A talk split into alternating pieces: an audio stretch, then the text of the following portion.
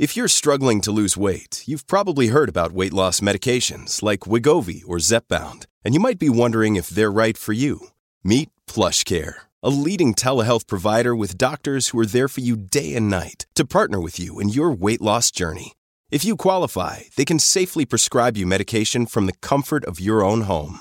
To get started, visit plushcare.com slash weight loss. That's plushcare.com slash weight loss. plushcare.com slash weight loss.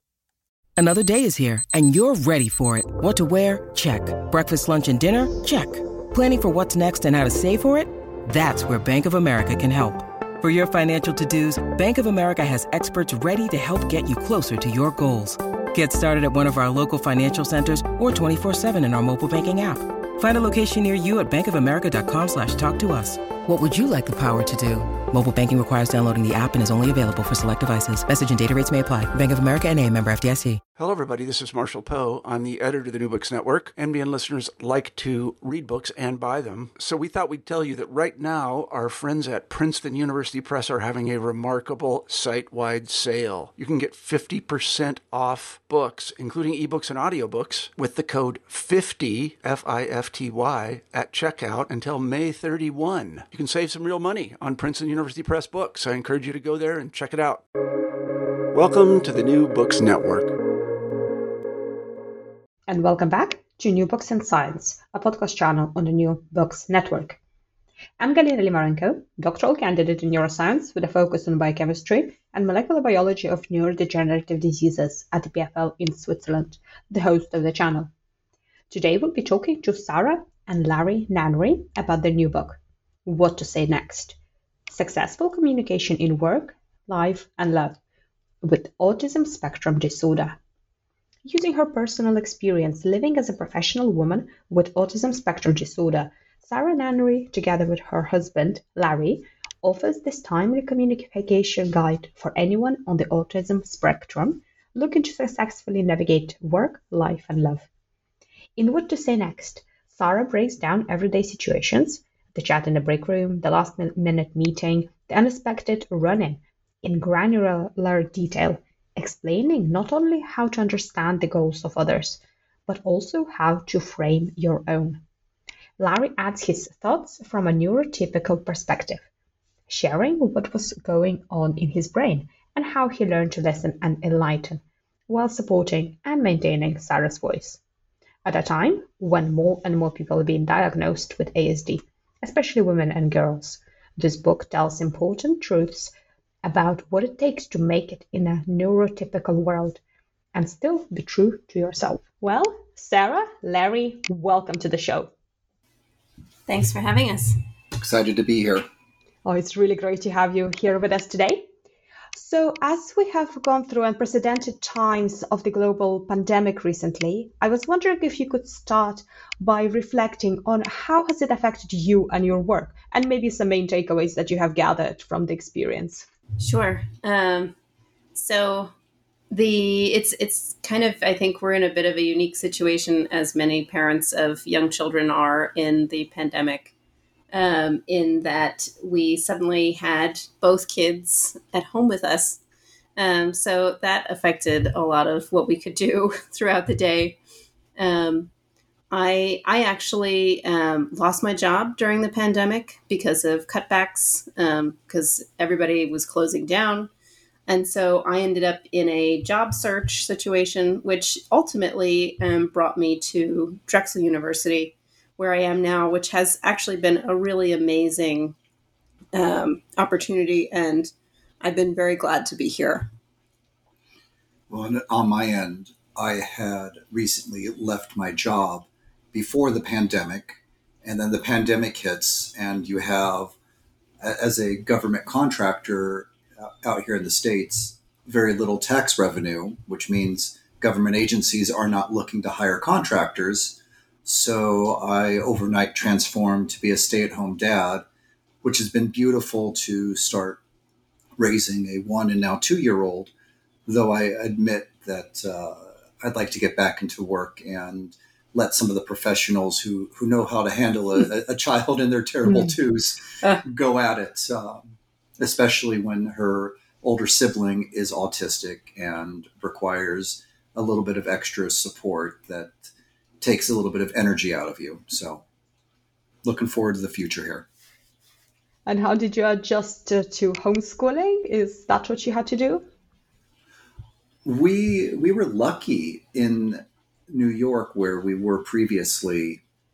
They were fantastic with doing a hybrid of home and in school for for their children and cyrus took to it very well I, I, think if anything he enjoyed having a day at school and then a day at home school which is just kind of him hanging out in his room and, and resting and recouping from the social effort it takes for a young child who's neurodiverse to be um, going to school so that I don't think was as challenging as as it is for a lot of other parents, and it was just our situation.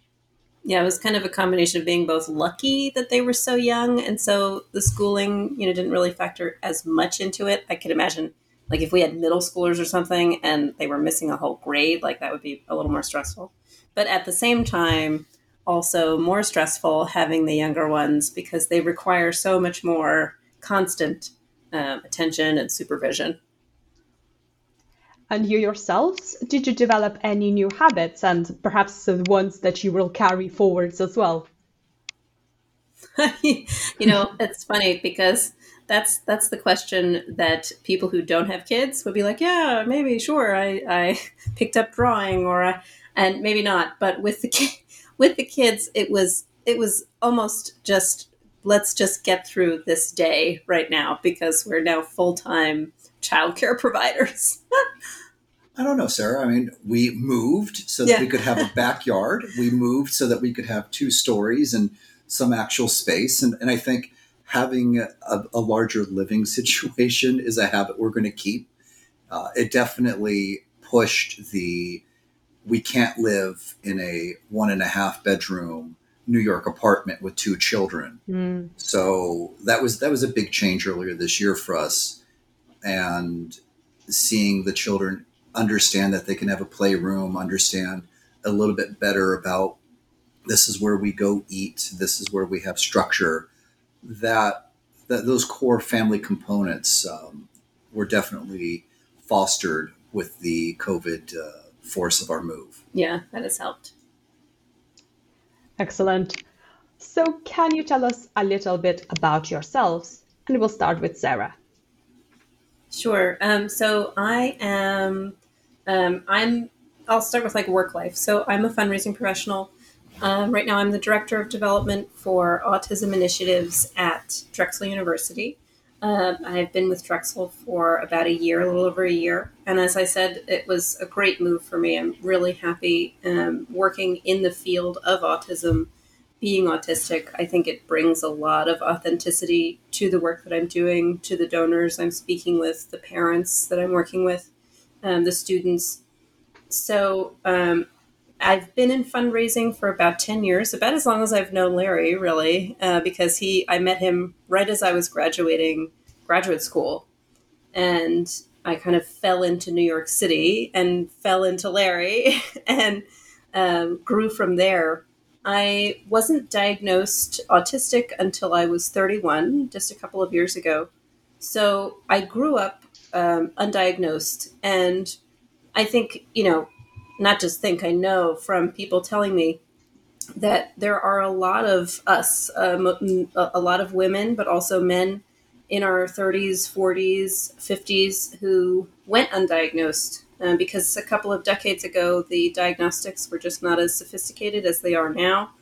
A lot of girls went uh, underdiagnosed or misdiagnosed because uh, practitioners maybe just didn't know what to look for in girls because it, it can present a little bit differently just due to the way that the different genders are socialized. So I grew up kind of, you know, on the outskirts, the the odd girl out, I guess you would call it. Uh, I was never quite in step with anybody.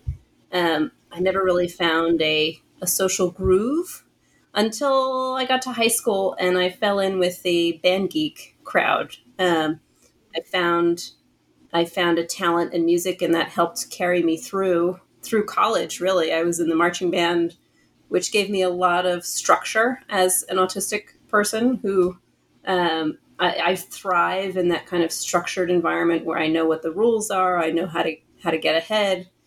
Um, so that took me all the way through college, and um, I excelled academically. I never really had a problem there because again, I I knew what the rules were. Right, it was always socially that I was just not quite in step. Um, and then I met Larry. Um, I ended up moving up in my career. We got married. It wasn't until I had my first child, uh, Cyrus, who's now five, that things really just started to be too much, and I I had to find some support uh, somewhere aside from Larry, who was already doing so much to support me. And Larry? So before I was a uh, conscripted stay at home dad, hmm. I've been a technologist since I was probably 10 years old. And as I had my own business at 14, I can comfortably say I, have I've been doing computers for the majority of my life. Uh, I really hadn't planned on meeting someone as awesome as Sarah but uh, I, got, I got lucky. It was 11 years ago now, and maybe that's part of where the the book title "What to Say Next" comes from, because we were at Starbucks, Penn Station, out here in New York, and she was behind me and, and stuck on her phone, and somehow we were able to communicate. And three hours later, and Sarah, you did a great job of talking to me, as, hmm. as painful as it probably was. Uh, it was it was a good experience. And then we switched to Yahoo Instant Messenger. I think you did most of the talking. I, am sure I did most of the talking, as, as I am wont to do. Uh, and I think having maybe that experience of, for me, I didn't go to college. I was that computer geek that fixed everything from a very young age, and all of the opportunities for advanced computers weren't being taught in general and in proper education channels. So that was an interesting contrast that mm-hmm. we were able to communicate about and just how could I get so far in life and, and afford my own Starbucks uh, mm-hmm. espressos without going and having a college degree. Mm-hmm. So from there, being able to share my lived experiences, uh, you know, they say street smart. I, I don't know if I'm really that street smart, but I was able to adapt and understand not only technology, but what people were looking to accomplish with these computers back in the 90s and mm-hmm. early 2000s when it was still very new. Mm-hmm. And take that type of experience forward and feel very comfortable in different situations. Yeah. You're people smart. I'm people smart. There we go. And and I became Sarah smart, uh, which was I think an important part of you, you. You really thrived with having a partner who was going to invest in learning you and your quirks. Yeah, for sure. So, Sarah, I was wondering if you could perhaps uh, have any advice for uh, students or young, young career researchers um, with reflection to your education and how you managed your graduate school, for example? Yeah, I mean, in terms of autistic students, mm-hmm. um, I think that really the key for me, anyway, and you know, like I'll just say this caveat: uh, my experience is my experience. Uh, everyone who is autistic or neurodiverse is very different in their experience, just like anyone else is different.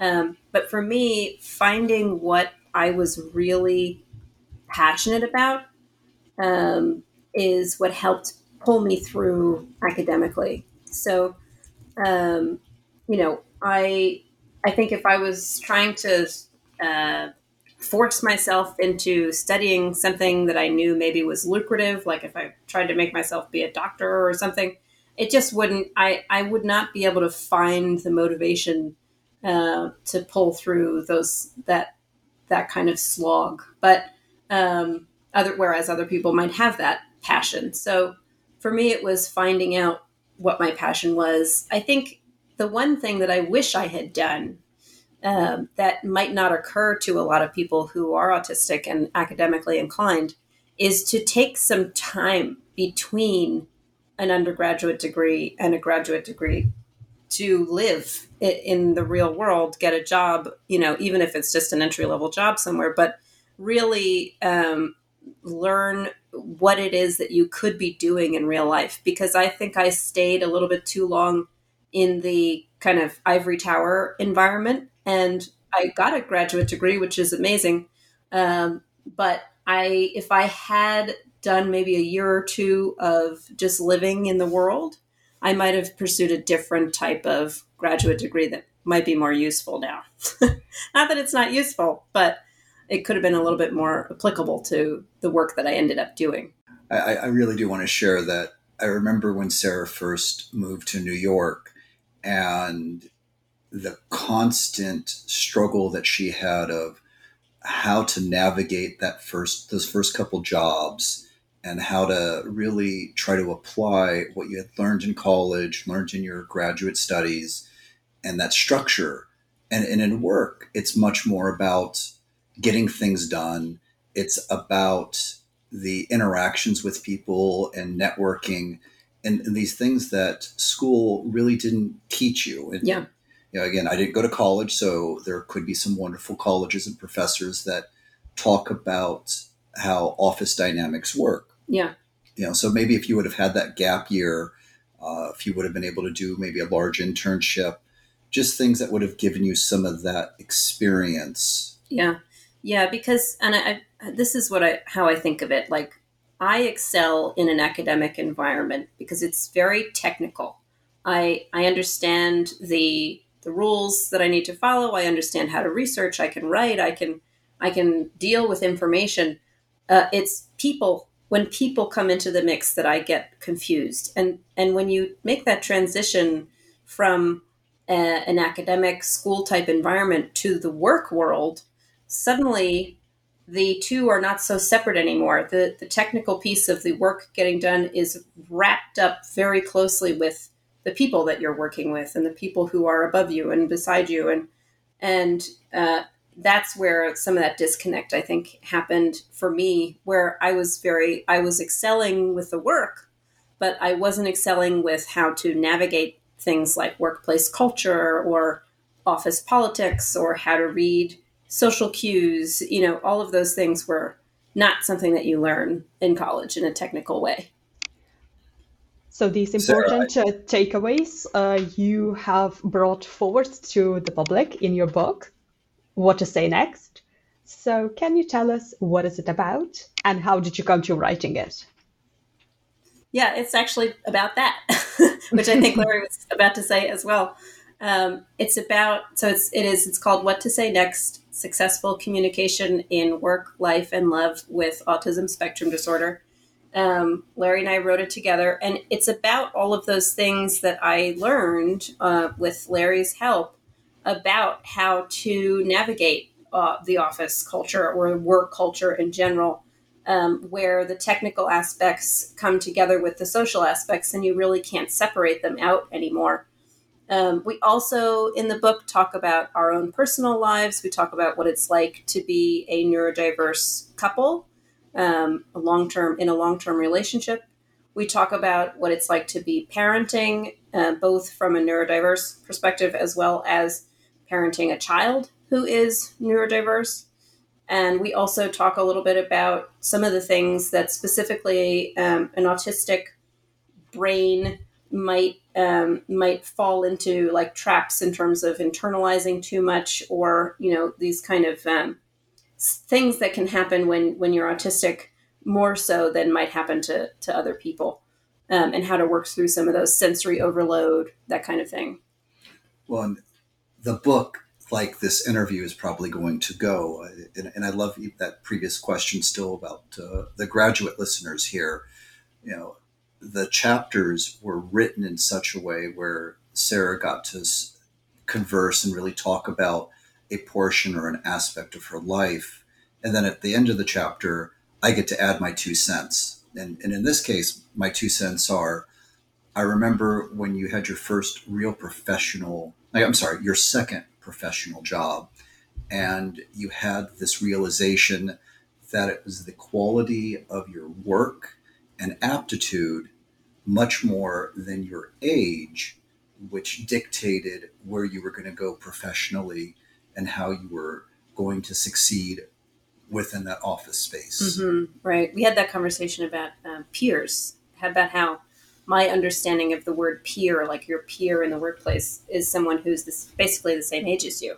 And I had a few peers um, at that time who were around the same age, early 20s, you know, and, and you were helping me understand how, no, actually, in the workplace, even though that's the technical definition of the term peer, your peers are actually the people who are doing this the level and quality of work that you're doing. And you're at a director level you're not at a coordinator level. And so you know it's okay to, for me to be socializing with whoever but think of myself as on the same level as the directors even though i might be younger than all of them which you know throws me off because i feel like i should be with you know my peers but learning that there are nuances to these these definitions and the ways that we think about how we how we are in the workplace.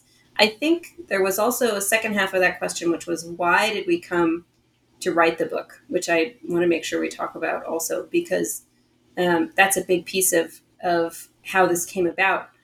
I um, I had gotten to the point where Larry had helped me through this kind of fake it till you make it sort of phase of professional work life. Your favorite type My, of experience. oh God. Uh, which I despised because I just not I'm not a faker. I can't fake things. Um, but uh, so many, you know, this is how so many people, most people go through the first few years of their work life at least, is kind of faking it until you make it. Um, so Larry got me through some of that early stuff, and and we were looking for more resources for me to figure out how, you know, what I was still missing, why I was still having some challenges uh, in the workplace, and we we have books on you know highly sensitive people. We have books about you know how to not be shy. We have books about you know what's that one? How to win friends and influence people. Great book. right good book but you know didn't really work for me because it wasn't written for me. It was written for neurotypical you know people. That's a, a term we could get into but anyway um, it was written for people who don't think the way that i think and i couldn't find any resources about office politics and navigating office culture that um, that would that really spelled it out the way that I needed it. I needed step by step instructions. I, I needed like an instruction manual for the workplace, really. And there wasn't one out there that I could find. So that's ultimately why we ended up deciding to write this book. Well, I think that's where the title for you works so well. What to say next? It really is like, all right, I've achieved this. What is the next step? What is the next process? And unlike college, where you can pull out the syllabus or pull out the, the textbook. It's, well, what's the next day in the career? And, you know, having all of those books on our bookshelf were, were nice, but just didn't speak to who you were as a person and what you were seeking. So I, I always will fondly remember our conversation with our contact at the publisher and lamenting about the challenge and her coming back and saying, you know, this information is really not there in the world. And why don't you guys write it and um, actually start to explain what to say next and fill in that answer? So a couple years later, a COVID crisis later, here we are. Well, let's delve into the science part a little bit. So, can you explain to us what is autism spectrum disorder? Sure. So, uh, autism spectrum disorder is uh, it's it's officially a developmental disability uh, as defined in the Diagnostic and Statistical Manual thing. I hope I got that right. Um, but it is it's now a little bit different than it used to be. There used to be several other um, diagnoses underneath the autism umbrella. Asperger's syndrome was one um, a couple other ones. They've expanded the diagnosis in, in 2013 to just include all of those things under autism spectrum disorder. Um, and it's basically it's it's really just a difference or several differences in the way that one's brain is uh, wired, um, which which can manifest in differences in communication styles, differences in the way that we perceive the world. So a lot of autistic people can be um, hypersensitive, like bright lights that seem normal to you are very bright to me or the opposite, hyposensitive. So they would need a lot more input in order to have the same level of perception. Um, and it just has to do with a different wiring in the brain.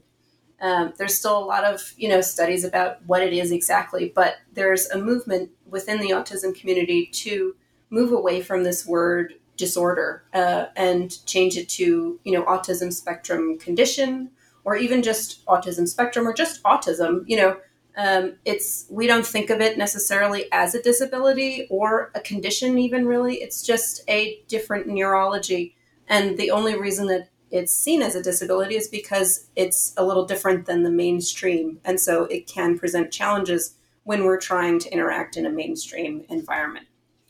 Well, and that's where I can take some of that lovely, uh, lovely spoke science and add that autism it comprises traits.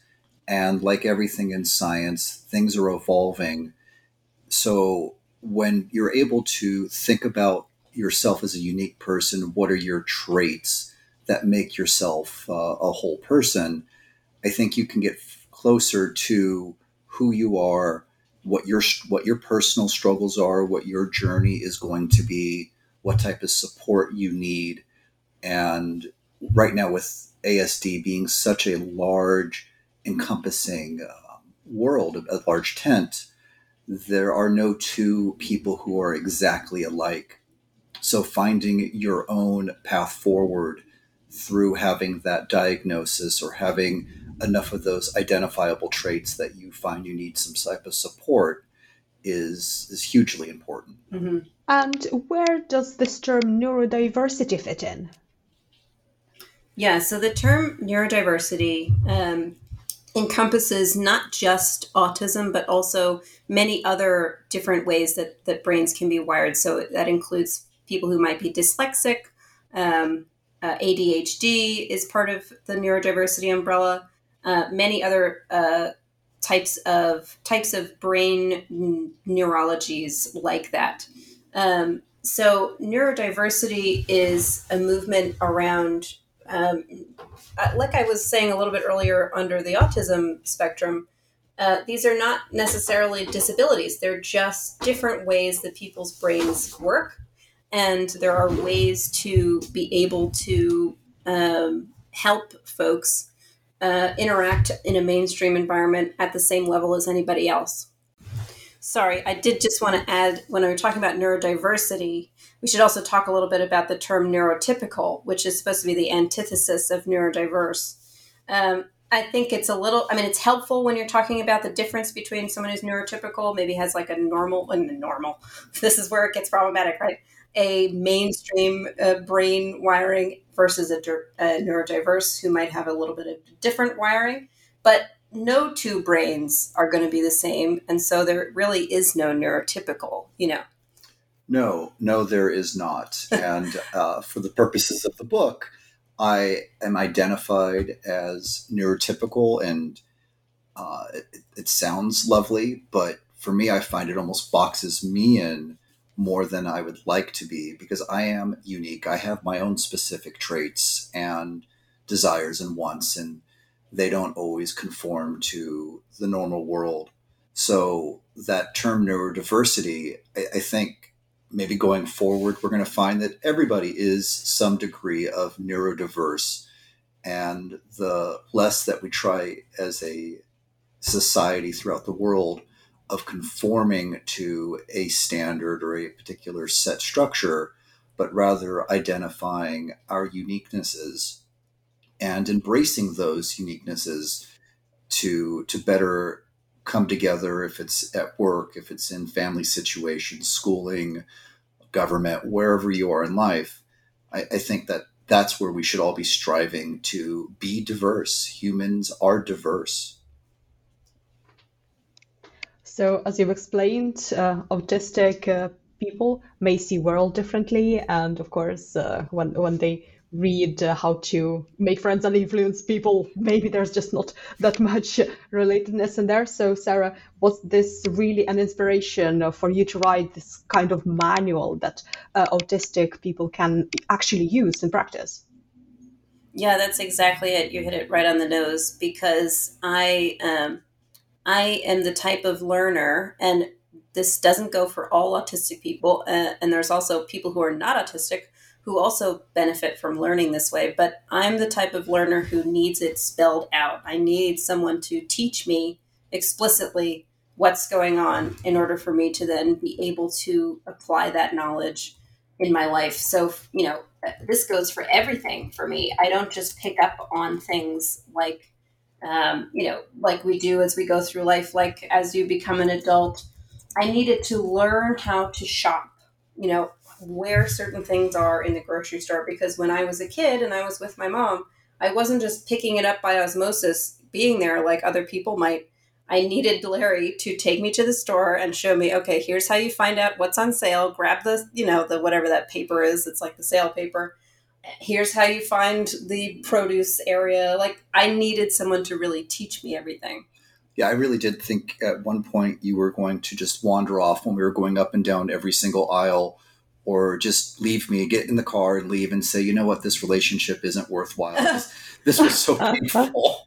Well, yeah, I mean, a grocery store is actually kind of an interesting example because oftentimes they're loud and bright environments anyway, so they're very overwhelming for somebody like me. But I needed the the step by step practical um, instructions, and I need that in work. I need that when it comes to relationships. You know, sometimes we, Larry and I, will break down exactly what it is that he needs from me because I'm I'm just not going to be able to read his mood or his body language, which can be tough, you know.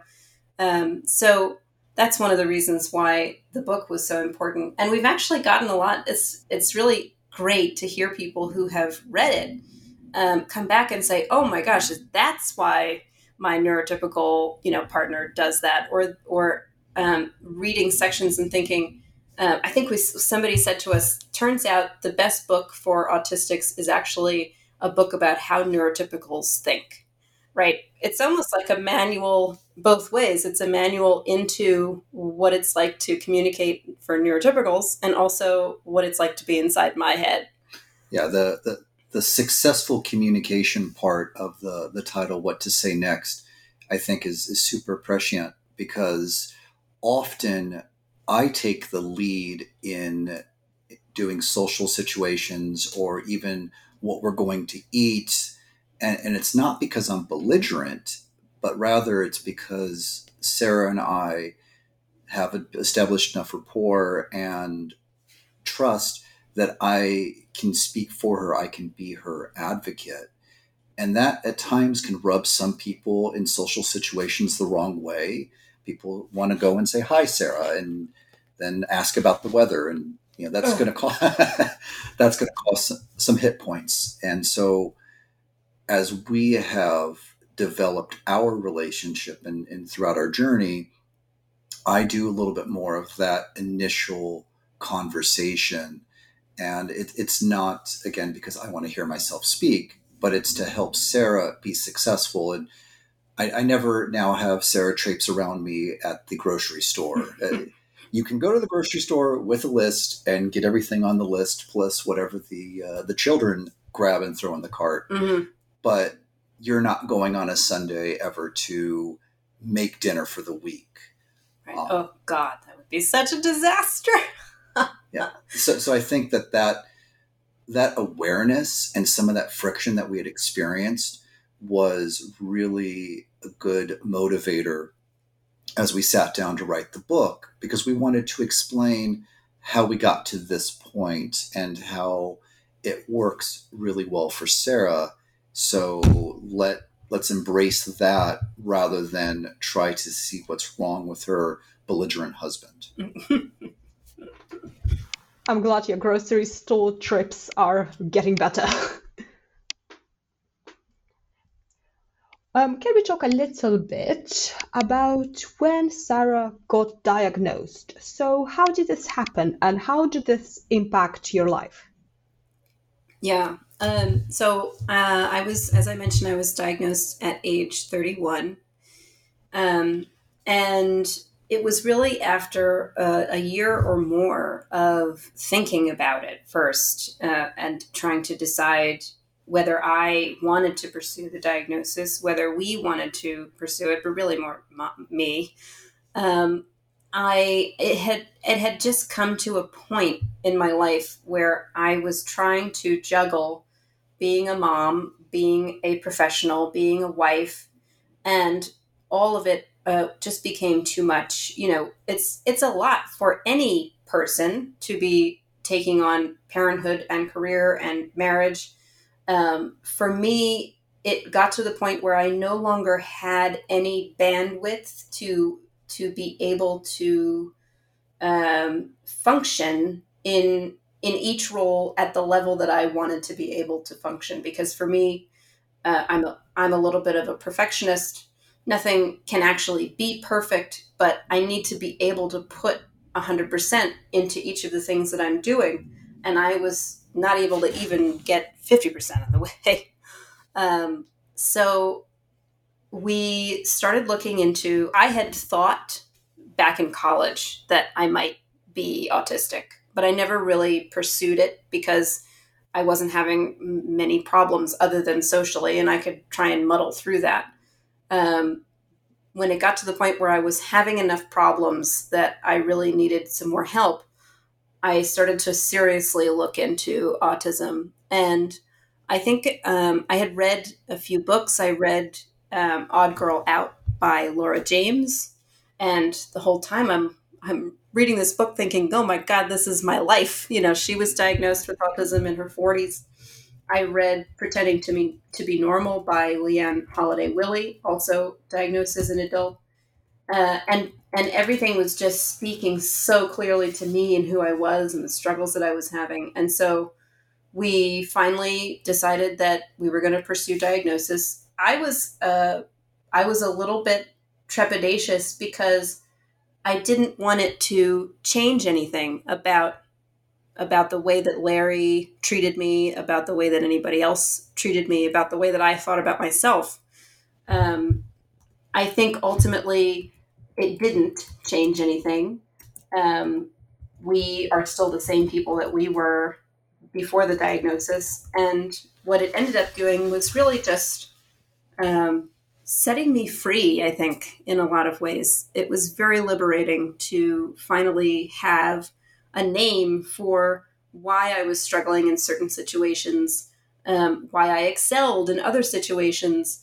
Uh, a lot of times, you know, I would be putting labels on myself that were not true, like feeling like I was lazy or feeling like I was forgetful, uh, when in You reality.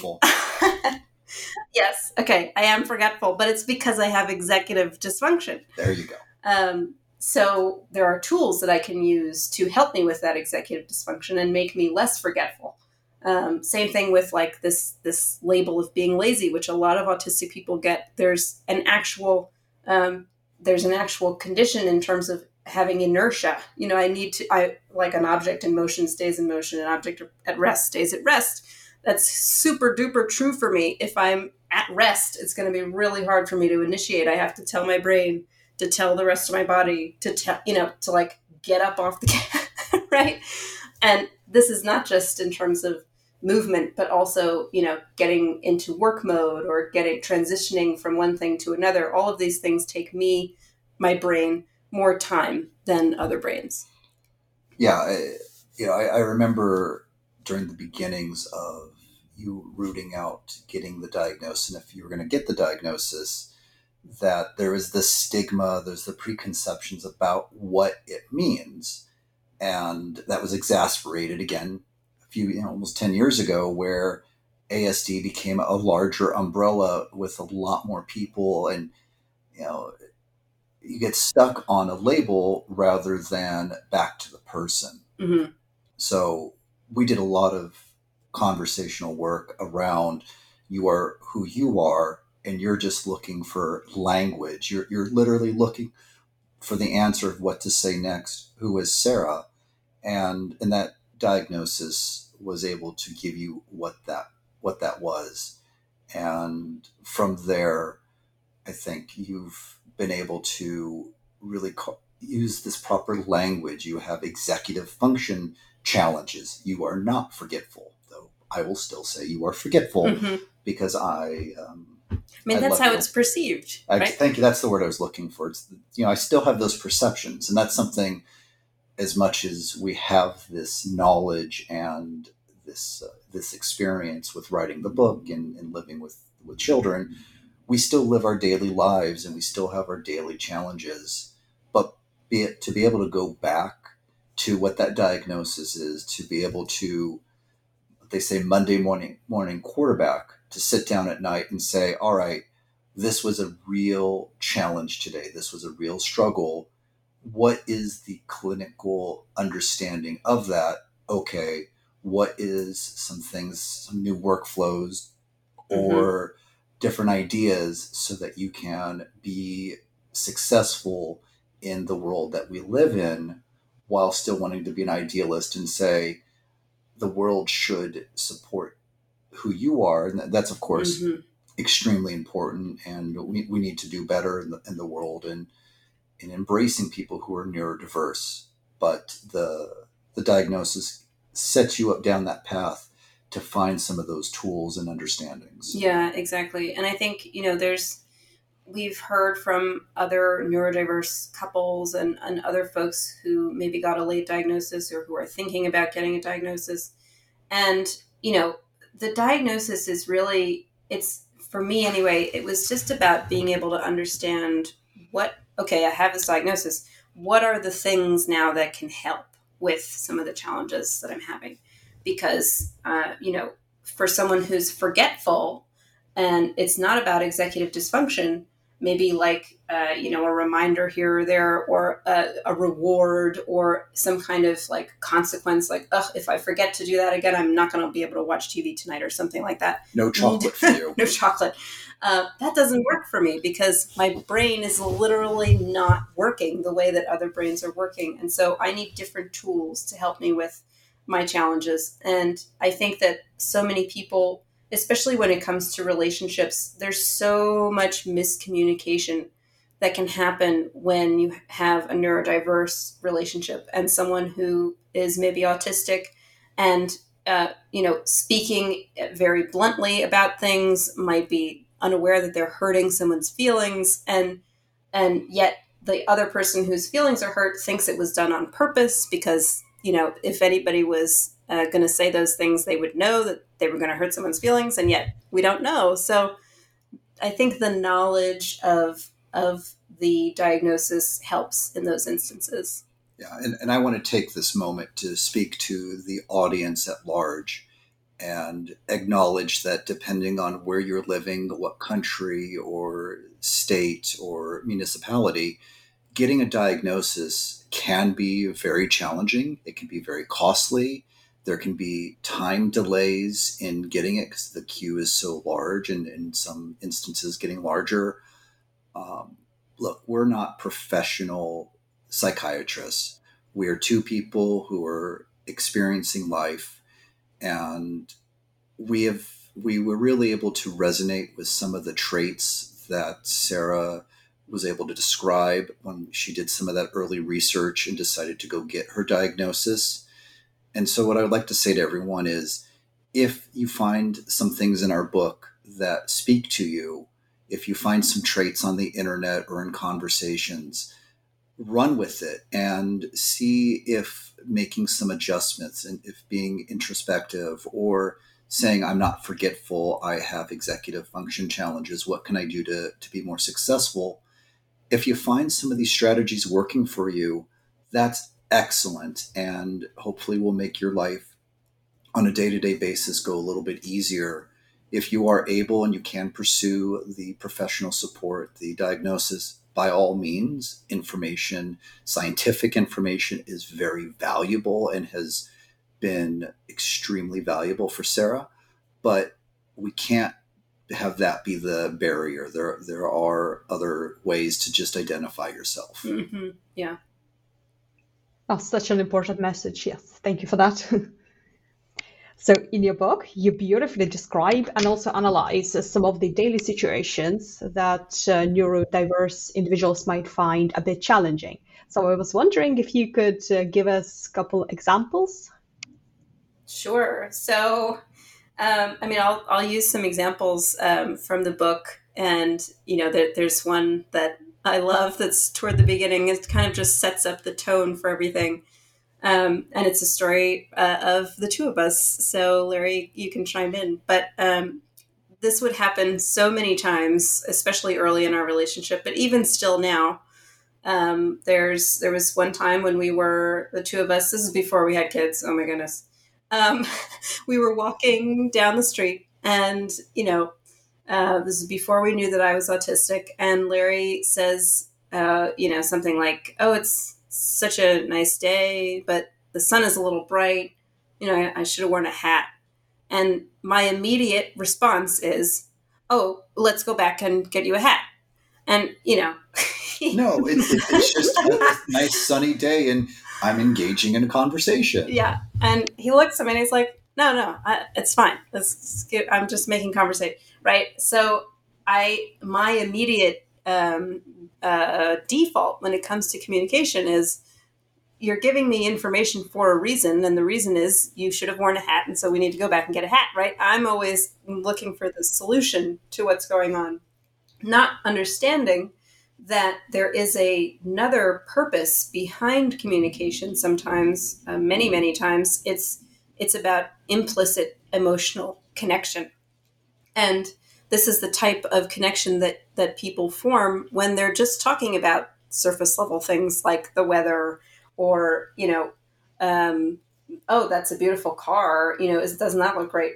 Um, I would be like, oh, okay, is that a car that you want to get one day? Or why are we talking about cars? Like, this doesn't make any sense because my brain is not picking up on the feel good chemicals that uh, another brain might just from this surface level communication. So, um, whereas Larry was wanting to just have some casual connection with me, it, it wasn't happening because I wasn't aware that that was something that that people do or that people need.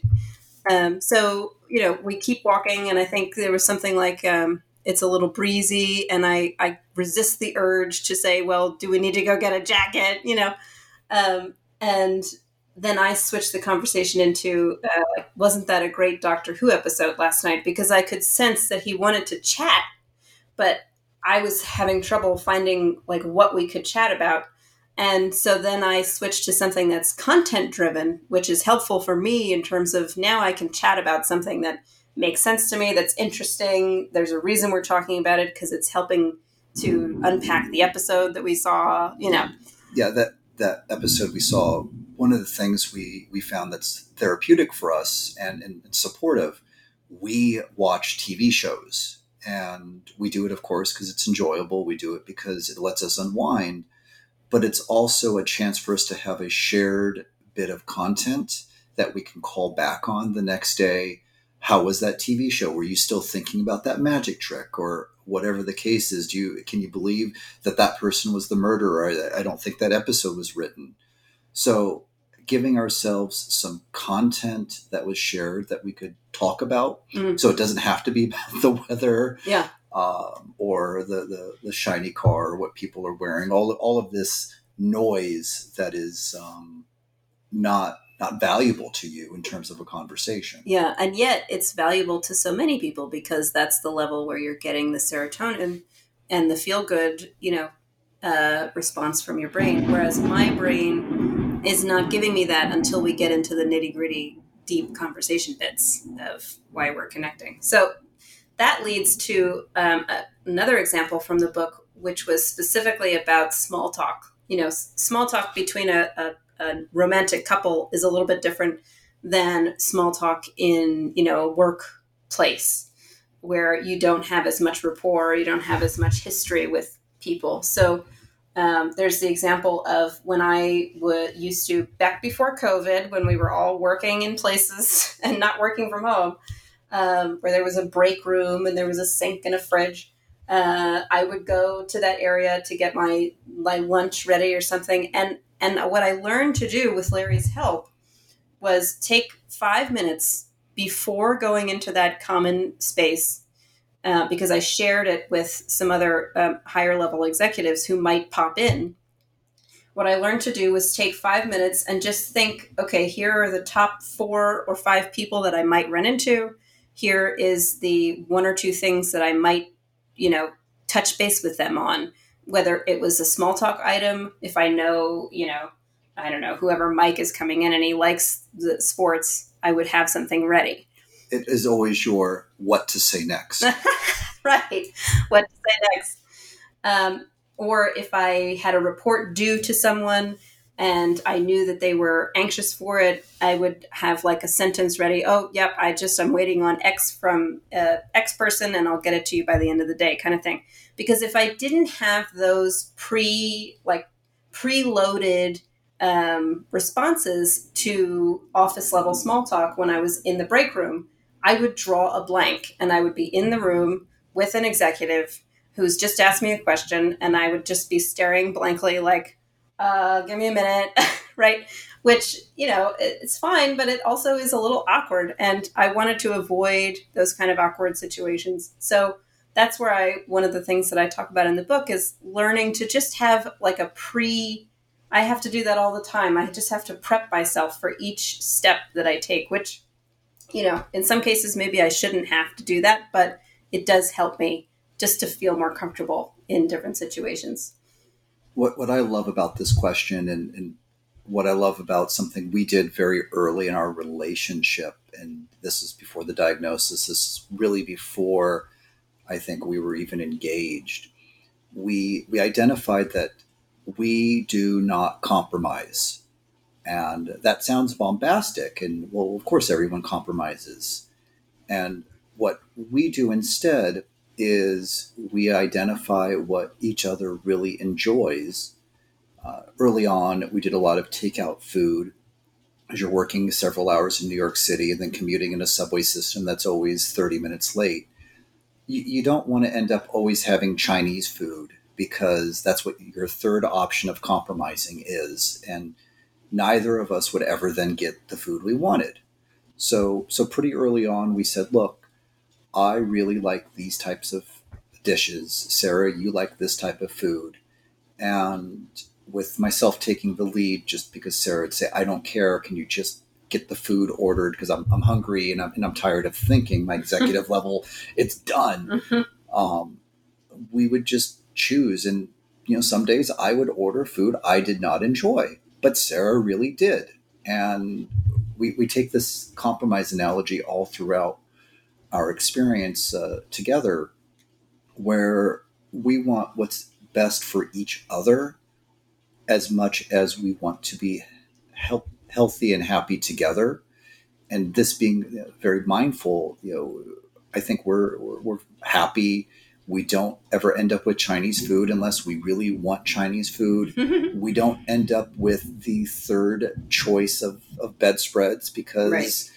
It's this weird taupish color that just doesn't quite work. But, right. you know, the other colors we didn't like at all.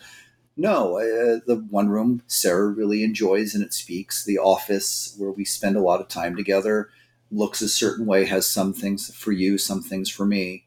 Uh, and I, and I think we will continue to not compromise, but rather communicate and, and come together on solutions and answers that uh, make the most sense. Right. Yeah. And it's actually, um, I'm glad that you brought up the compromise thing because it's something that I learned uh, about in grad school, actually, talk about applying things from grad school, um, is how to get to a a win-win situation, right? Instead of a win-lose, because a compromise is very often a win-lose, right? I'm uh, or or a lose-lose, you know, because you're both ending up with something that you really didn't necessarily want, but it's good enough.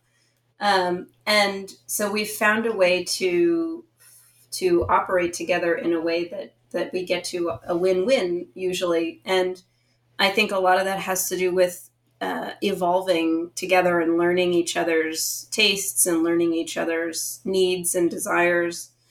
Um, one of the things that we talk about in the book, uh, in the neurodiverse relationships chapter, is this phrase "we are better together," um, and that's something that that I think Larry, you said must have been within the first year that we were together, that has just stuck with us, uh, f- you know, for the long haul. This idea that um, we are better together. We we are two whole people who come together to make something greater, um, and I think that it it can apply even larger than just our relationship. You know, we need the world needs different types of people to come together and work together and understand you know our work that we're doing and and we're better together for it consensus building. Let's let's come together. And this leads very nicely to the next topic I wanted to ask you about. So, what are the implications of including and supporting neurodiverse individuals in our society and also in the workplaces? I think the implications are tremendous. I mean, I, first of all, we can't not do it, right? This is we we have to be able to uh, work with all different types of people because it's so so so important to being able to evolve and having new ideas on the table and new ways of approaching uh, problems um, new ways of of working together in in a world where things are changing rapidly um, all the time. And so just like any other form of diversity where we need to have different voices and different experiences and different ways of thinking at the table. Um, we need to be able to make sure that we're making space for all types of brains to be able to come together. And, you know, there's a lot of things that workplaces, all different types of workplaces, can do to make sure that they are being uh, proactively inclusive of neurodiverse people, of people with disabilities, of any type of person. Um, and you know, there's a lot of learning out there, especially coming out right now. Um, you can look things up, but I think that it's it's going to be essential. You know, it's it's been essential, and the fact that we haven't been doing it has been a problem. So the, now that it's coming out a little bit more, um, I think it's a really really great thing yeah as we as, as we all go back to work and we have this opportunity to start mingling in spaces again the the bottom line the output of what the work product is or the school product that's what should be driving us. And if it's you're a checker at a grocery store or you're a director of a large corporation the the end results that we come together as a team to to do well I, th- I think is super important and to work our way backwards to break down the components of the people their their traits their uniquenesses.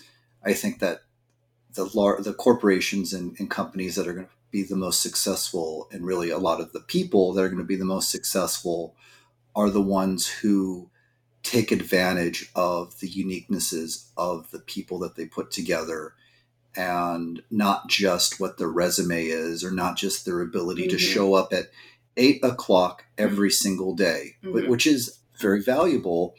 But if somebody is a 930 person, especially after a year and a half of working from home, or what probably will be two plus years of working from home, and they start at nine, well, if the work product comes together, if mm-hmm. the team is comfortable, then let's embrace that and, and let's focus on the shared goals rather than the rigidity that, uh, at least myself, I've seen uh, throughout my professional career of docking people for these very pedantic bits of life rather than the solutions we're trying to put together. Mm-hmm. Yeah, it's when it gets sticky when you try to fit individual people into a system. Yeah.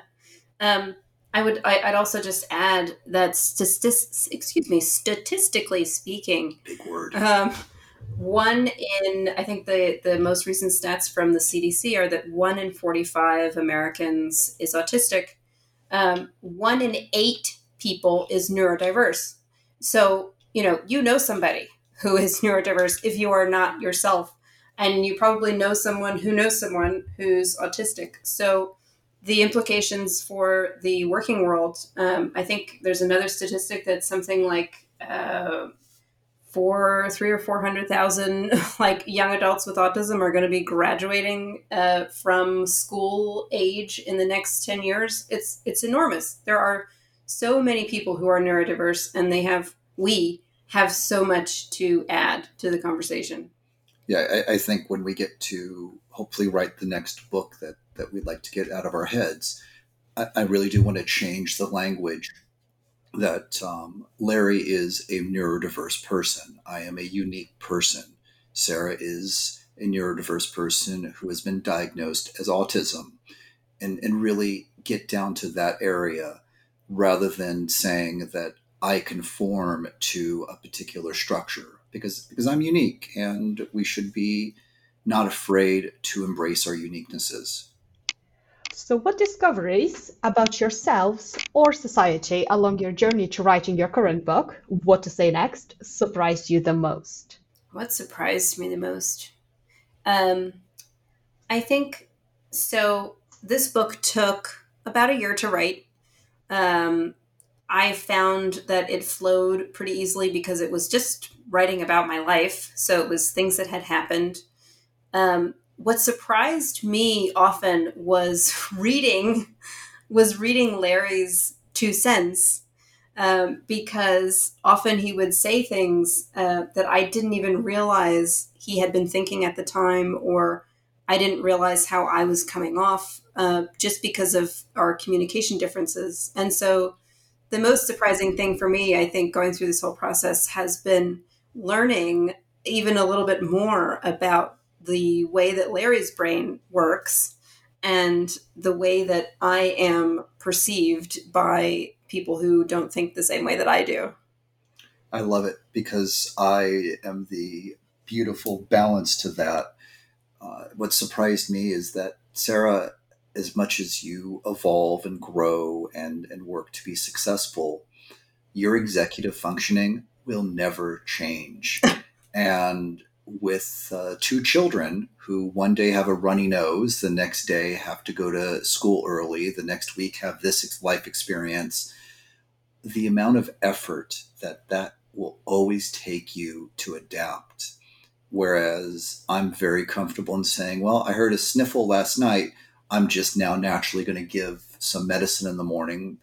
And it's all very subconscious. It's all very just matter of fact what I'm doing and you're never going to have that as part of your repertoire. You're going to get up a half hour earlier. You're going to have to think through your day.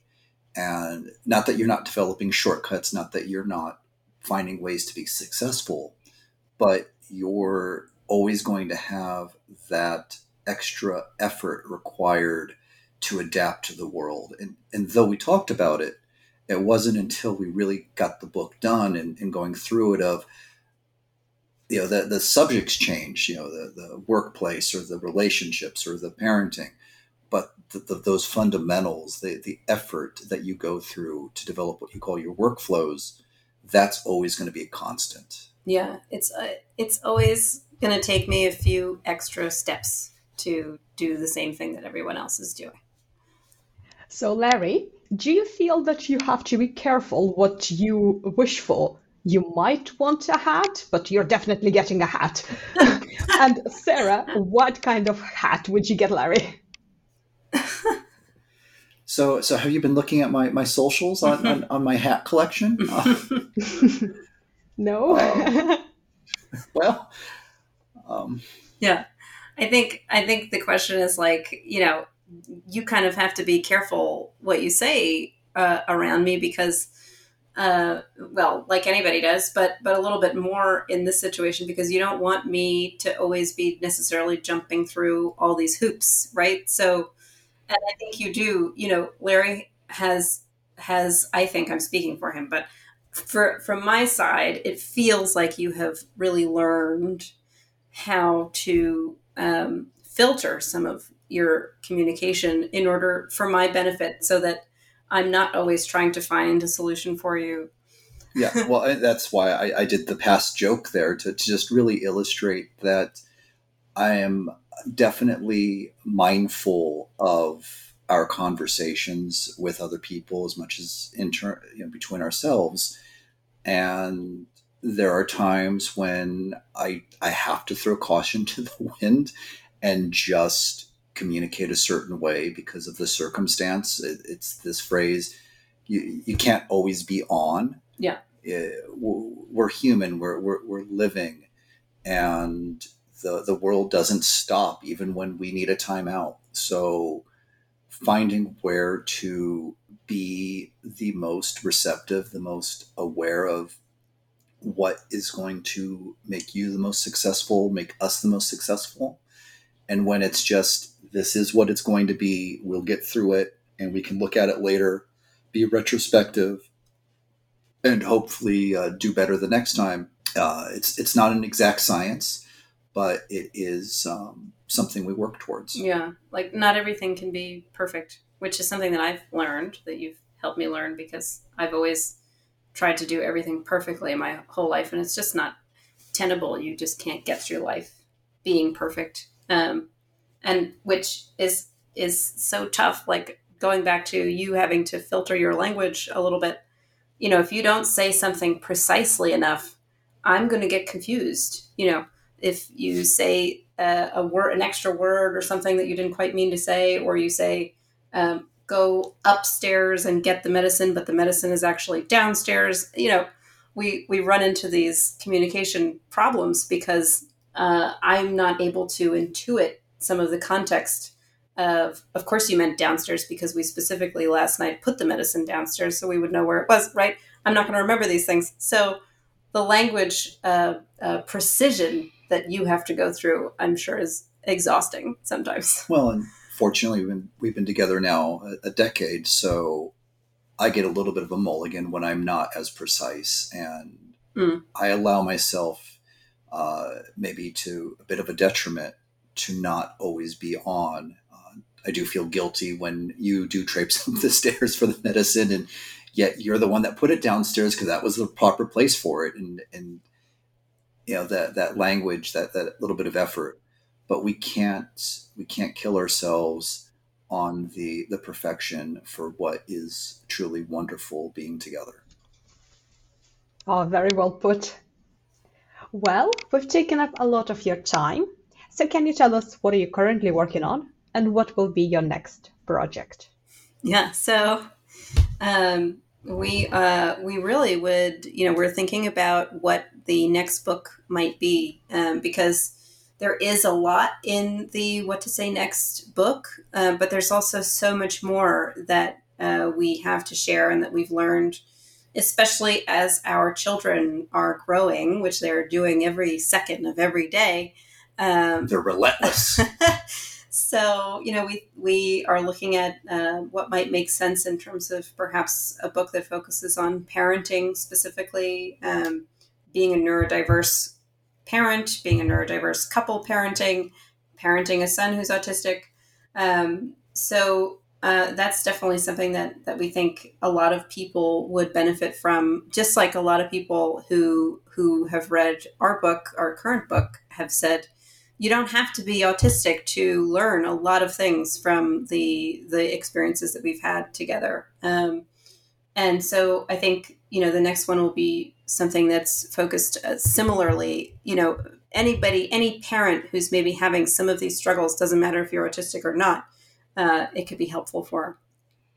Well, and uh, I would love for that to be the next book that, as we're incubating it, equally more about my side that uh, partner of a neurodiverse person mm-hmm. and being able to share more of that insight and, and you know maybe it's not going to be sarah's two cents but sarah's um, quarter in, in response to how we structure everything Oh, I get 25 cents. I think you get 25 cents. Look, Sarah, you, you, you wrote the book. It, it's beautifully written, and people would enjoy uh, reading more from you. And where can our listeners find more information about your work and also your book? So, the book you can find uh, if you just Google What to Say Next Autism, uh, our book will come up. You can also find me pretty easily online. I'm Sarah Nannery everywhere. So I'm I'm on Instagram and Twitter. We also have a website that's just www.sarahnannery.com, and there's everything is on there as well. Um, Larry is also pretty easy, right? Yeah, just look for Sarah, and, and since I gave you this this great surname, it's N A N N E R Y. It's all N's as in Nancy, as I've learned to say since I was like six years old. And yes, uh, but really, it's Sarah. You're you're the beachhead for all of this this work and information that we're we're putting out there.